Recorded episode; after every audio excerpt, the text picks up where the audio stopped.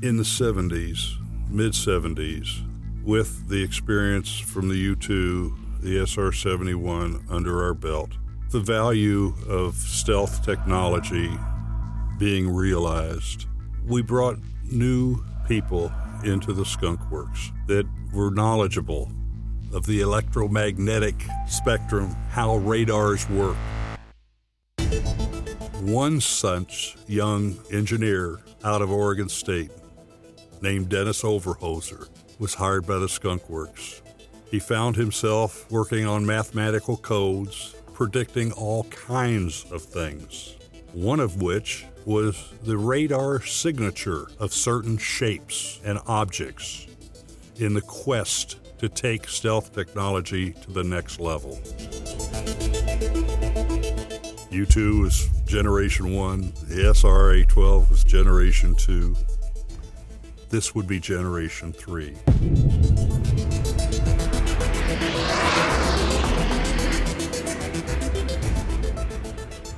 In those days, everybody in industry was interested in stealth.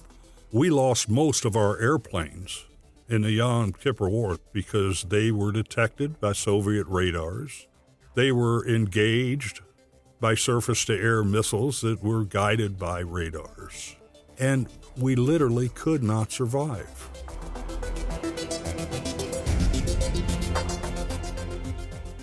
If you've listened to our season one episode called Arrowhead, this story might sound familiar.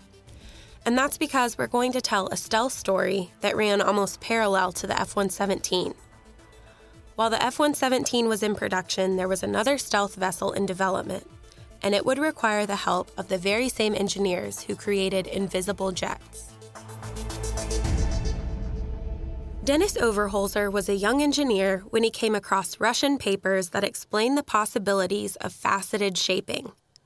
This moment would propel Dennis into developing one of the most important jet technologies. At the Skunkworks, Ben Rich is coined as the father of stealth, but Dennis is like the Wozniak of stealth. It was Dennis's research and development that made stealth shaping a reality. I had the fortunate situation of being trained inside the skunk works where these guys were all so smart. Early on in Dennis's career, he worked directly with Kelly Johnson to improve the radar cross section of the DS 21, the Mach 3.5 reconnaissance drone. And Kelly was directly involved. Like I said, he was really the number two radar cross section expert in the Skunk Works. We were struggling to get improvements, but he was trying to improve a design without looking at the shape first.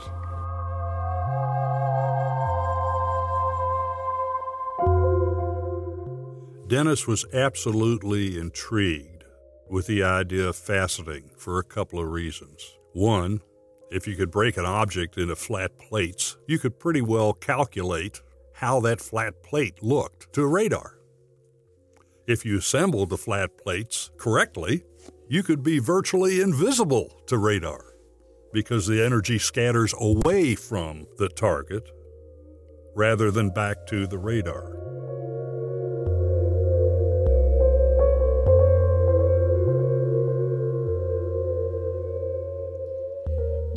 Larry Dilger, retired Skunkworks program manager. To better picture how stealth shaping works, Larry has a great analogy.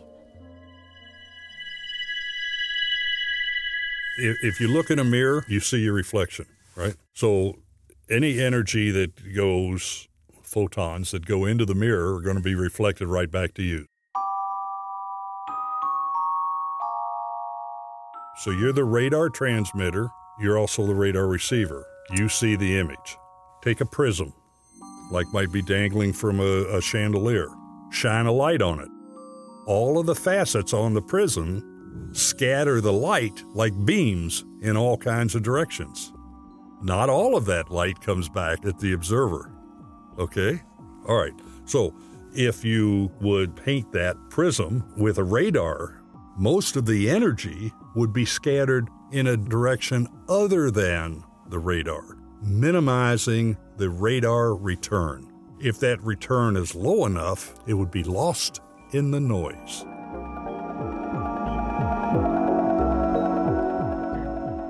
Dennis, not being an aerodynamicist, and some of his cohorts were absolutely convinced that you could apply that to an aerodynamic shape. Aerodynamicists within the Skunk Works didn't think so, so the challenge was laid. Dennis and some very sharp but somewhat unsung heroes developed a code called ECHO. ECHO was used to mathematically evaluate the return or the radar return from different objects. Dennis was working on things that were very, very unconventional and literally scared most aerodynamicists. How do you make a box fly? But by using echo, Dennis put together a very convincing case to Ben that if you really wanted to survive, it would be best not to be detected. And if you don't want to be detected, you don't want to return your image to the radar. Dennis convinced Ben, who convinced DARPA and some other sponsors, including the Air Force, to look at this fascinating thing a little more closely. Skunkworks began developing Have Blue, or as Kelly called it, the Hopeless Diamond. This was the predecessor to the F 117. Dennis used his program Echo to test faceted configurations until they had a configuration that was invisible.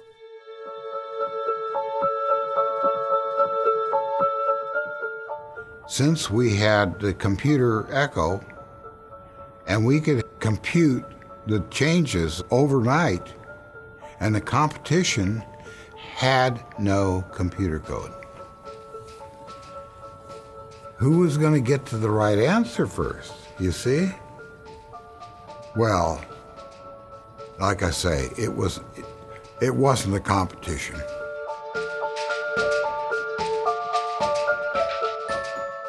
We were able to predict the signature, match the signature to the test data, and the results were compared to the predictions. And soon, the non believers started believing.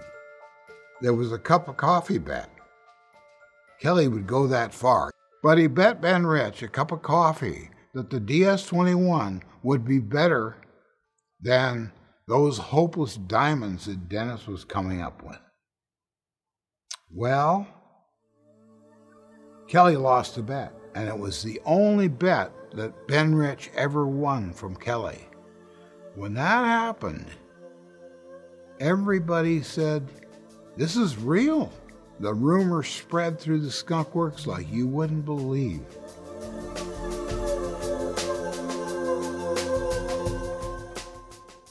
The hopeless diamond was proof that you could not only minimize the signature return, the echo from a target, but you could actually calculate exactly what that signature would look like.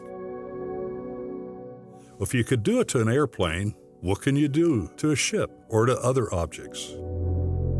Dennis had won Ben's attention, trust with the Hopeless Diamond, with Have Blue. F 117 was in the process of being created. So Ben was the guy that really felt that something was needed for surface vessels. Dennis, who works 100 and well, more than 24 hours a day, more than 168 hours in a week, it seems. The, the, the, guy is absolutely a machine. Sat down with a pencil and, and pad and started sketching out what he thought a ship should look like. A faceted ship, much akin to the Have Blue, its predecessor, the F 117, but suitable for marine environment. Parts of the environment don't come into play in an aircraft like they do on the uh, surface of the ocean.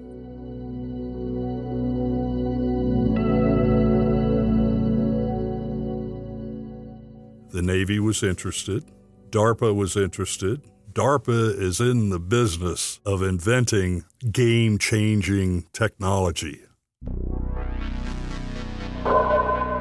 So it was a natural fit for DARPA. The government and people within the corporation a little dubious about the Skunk Works, the inventors of the SR 71, designing boats. But within the corporation, we had some very, very sharp marine engineers.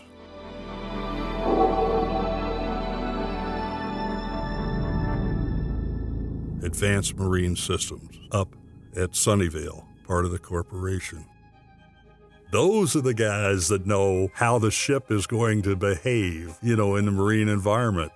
What will make the ship survivable from a structural point of view? How to scale things, propulsion systems, the draft, the depth that the ship is sitting on, all of these things. It was decided that they should be brought in and they should guide the development of a viable concept.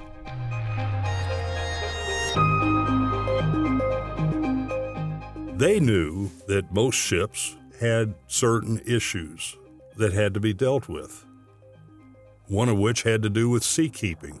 If you look at the surface of the ocean, the surface isn't flat. You get waves, you get currents that cause a ship to rock back and forth. You want the ship to slice its way through the water, not plow its way through the water as a conventional V hull would do. That disturbs the water. As the surface of the water is disturbed by something moving through it, it too has a signature. It's got a background. On a real rough sea, if you're looking for something down in the water, the fact that the water has been scarred could help. You might be able to follow some of that scarring to its source. An airplane flying through the air sometimes leaves a contrail. If a guy on the ground is looking for an enemy airplane and he says a contrail, he can't see the airplane, but he can see the contrail. You don't want to disturb the environment that you're in. You don't want to be a mirror, and you don't want to help the bad guy hurt you. So it's kind of the same philosophy. Little different environment, little different set of sensors, which of course requires different levels of expertise.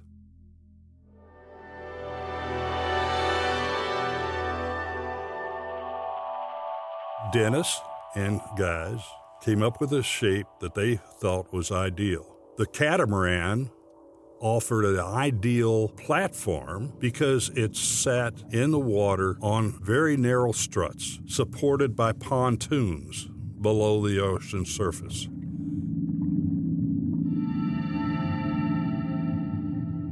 A swath ship stands for Small Waterplane Twin Hull. Swath is a very specific type of catamaran. There are a lot of swath ships out there. The U.S. Navy today uses swath ships that, that aren't stealthy in any way, shape, or form for a variety of missions. Most conventional ships, V hull ships, have a fairly significant draft. In other words, there's a good chunk of that ship underwater. If it's a large ship, you have a dickens of a time getting very close to land. You can almost put a catamaran on the beach. It sits higher in the water. It can slice nicely through the water, minimizing most of the drag. You add canards, fins, and now, as you go through the water, you can trim that ship. It's like the control surfaces on the airplane. You want to trim those such that the aerodynamic resistance or drag on the airplane is absolutely minimized. So, all of these things came together to create what became the Sea Shadow.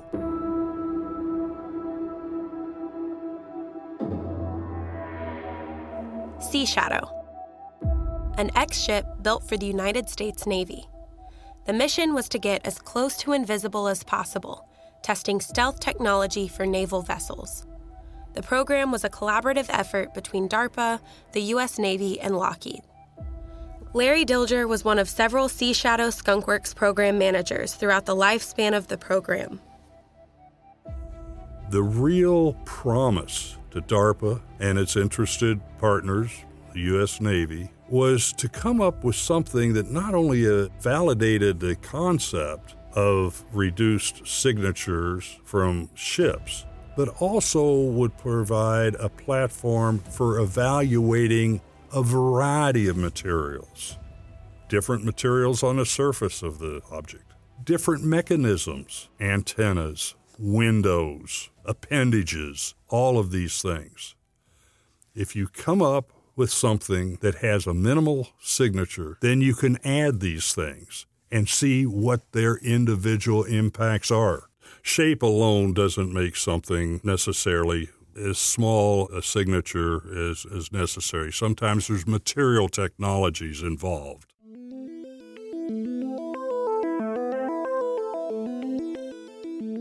We had within the Skunk Works a materials group. Those guys knew how these materials behaved, you know, sitting on a hot ramp in the middle of the summer in the desert somewhere or at 50, 60, 70,000 feet. That's very, very cold when you go slow, but gets very, very hot when you go fast due to aerodynamic heating. But how would they behave on a surface ship? Would you have to reinvent all that technology, or some of that technology was it applicable to different platforms? And we were responsible for providing a lot of those materials. Those were all homegrown.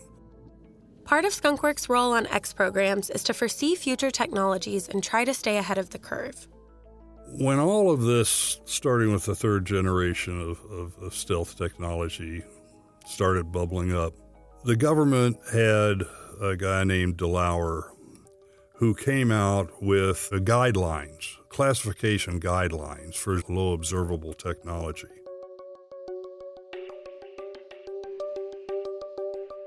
Those guidelines were, were, were suitable at the time, but did not take into account what was actually possible. Took into account what was proven, what common sense said. But when the, the real floor was discovered, how good things really could be, documents like that that guided industry and the government, all of that had to be rewritten. And at that time, the curtain, rather than being raised, was lowered. Because again, every measure has a countermeasure.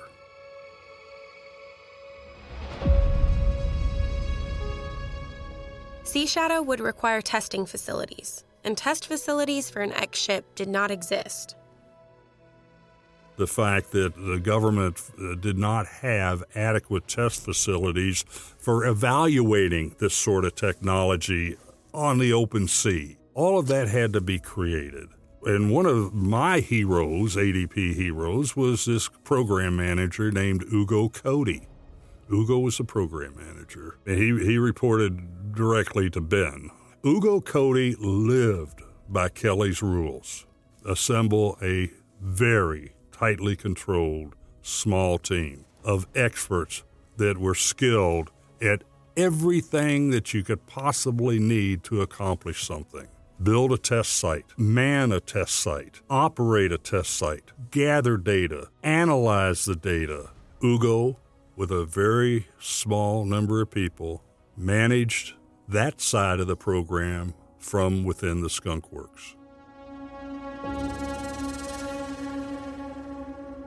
Once DARPA and the Navy embraced the idea of building the ship, the next question was where are you going to build something like that?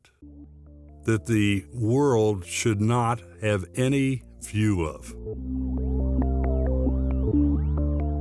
Well, the idea of manufacturing and assembling the ship in a clandestine fashion and somewhat in plain sight gave rise to the idea of the Hughes mining barge. Having completed the Glomar Explorer program and the recovery of the submarine, it was sitting at Redwood City and it was being managed by LMSC. The Hughes mining barge was used for the CIA Glomar Explorer program, something you'll hear about in a later episode. The barge acted like a floating hangar where a ship could be built and tested on the open water.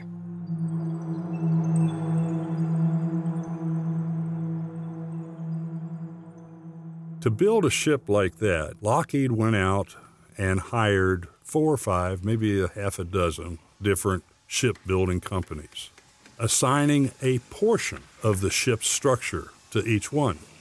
No one shipbuilding company, other than Lockheed, would be tasked with building adjacent sections. So, literally, nobody involved in building the structure had any idea of what they were building. For all they knew, it was just another flat bottom or flat sided hull. So the ship was broken down by the designers like a, a like a jigsaw puzzle.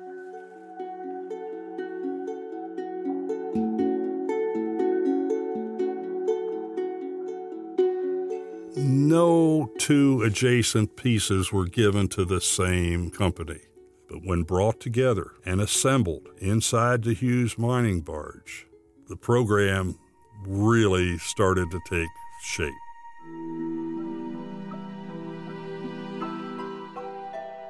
The barge was used to covertly transfer the ship from Redwood City out to the Channel Islands, where the necessary test range, instrumentation, and equipment could be positioned to measure the ship in a natural marine environment.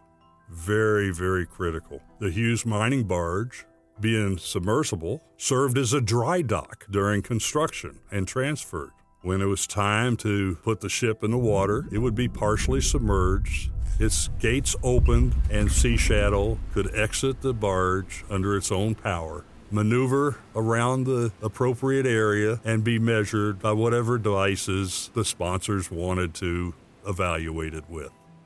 Testing included rehearsing missions. Sea Shadow proved that the swath ship design was optimal for speed, agility, and stealth. The fleet tried to simulate every war-fighting scenario you can possibly imagine. One of the things that has a tremendous value to a war planner is the ability to get from sea to land quickly, efficiently. It doesn't have to sit way out to sea, out on the other side of the breakwater. Because out there, it has to launch boats. Those boats have to come in a long way, or they have to send a diver in. Well, if you have something that's capable of a large payload, be it Marines in landing craft, be it supplies for a base coming from sea, the closer you can get, the smaller the logistics challenge is. And of course, getting something close to land dry is a lot better than sending it in wet. That would set up a scene for, say, if we had to go in and rescue somebody or we decided to go uh, invade someplace. You want to do it quickly, you want to do it quietly, and you want to do it with, with minimal uh, interference. So you want to get in close. So, as the Navy brings new technologies into the fleet, it rehearses new missions. In one of these fleet exercises, Sea Shadow was used deliberately because it had a very small observable footprint. It could maneuver in fairly shallow water. It could possibly be undetectable. Now, if it was being operated by the bad guys, how would our Navy contend with that threat? So it could be used as a potential adversary, which it was with some of these fleet exercises. For every measure, there's a countermeasure.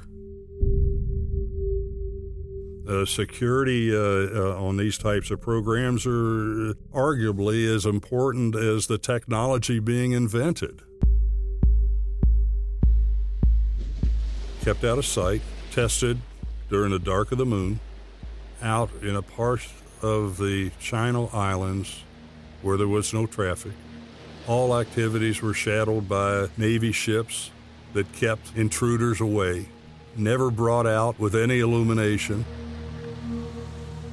always put away before daybreak, housed in something as innocuous looking as a big, ugly barge.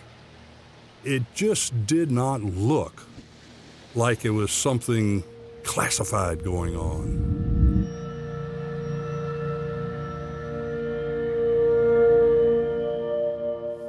I'm thinking it was 91, 92 time frame. It was actually 1993 that Sea Shadow was revealed to the public. And it was about to start a fleet exercise that was going to be conducted uh, in daylight. So it was, it was necessary to unveil it to the public. Just prior to unveiling it, a number of the early contributors and some extended family members were invited to come down to see it in the uh, harbor down there in San Diego, and it was deployed there for the fleet exercises. In 2012, the U.S. Navy sold Sea Shadow with requirement that it be disassembled and all sensitive materials destroyed. Although Sea Shadow is gone, the breakthroughs learned from the stealth ship are invaluable. I, I, I would say the key breakthrough technology on the Sea Shadow was purely shaping and station keeping and the hydrodynamics. We'll, we'll, we'll, call it hydrodynamics rather than the aerodynamics. Some material technology, Sea Shadow took those ideas like a catamaran skimming over the sea was a technology that had not been employed in industry or in a military establishment, to my knowledge at least. You either were a submarine under the water or on top of the water, plowing things up like a tractor through the farm field. But we didn't understand how seawater and stealth technology interacts. This gave us that test bed to do that. The same guys that built the original models based on the hopeless diamond faceting technique with the steady hand of Ugo Coty and the watchful eye of Dennis Overholser were able to man the test site, gather the data, bring the data home, compare it to the predictions, and present it to the customer. They succeeded. They accomplished what they set out to accomplish.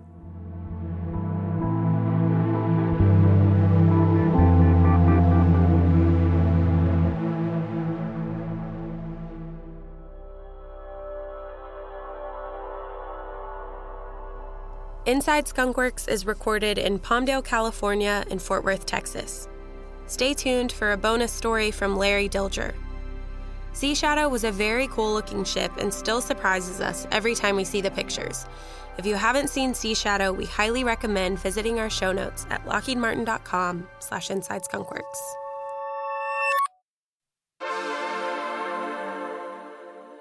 One of my favorite experiences involve a guy named John Schaefer. John was a professor. He taught electromagnetics, and he pretty good at understanding how radars work. He had learned from other experts that had studied how objects interact with radar. But the problem was they were limited to what was available to measure.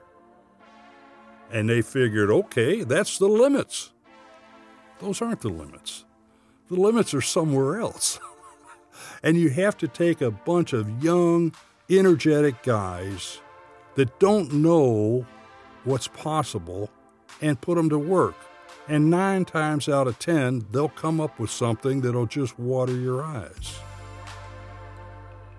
Kelly hired a bunch of guys that didn't know it was impossible to put a jet engine in a highly efficient aerodynamic shape and come up with a, a jet fighter. They didn't know they couldn't do that.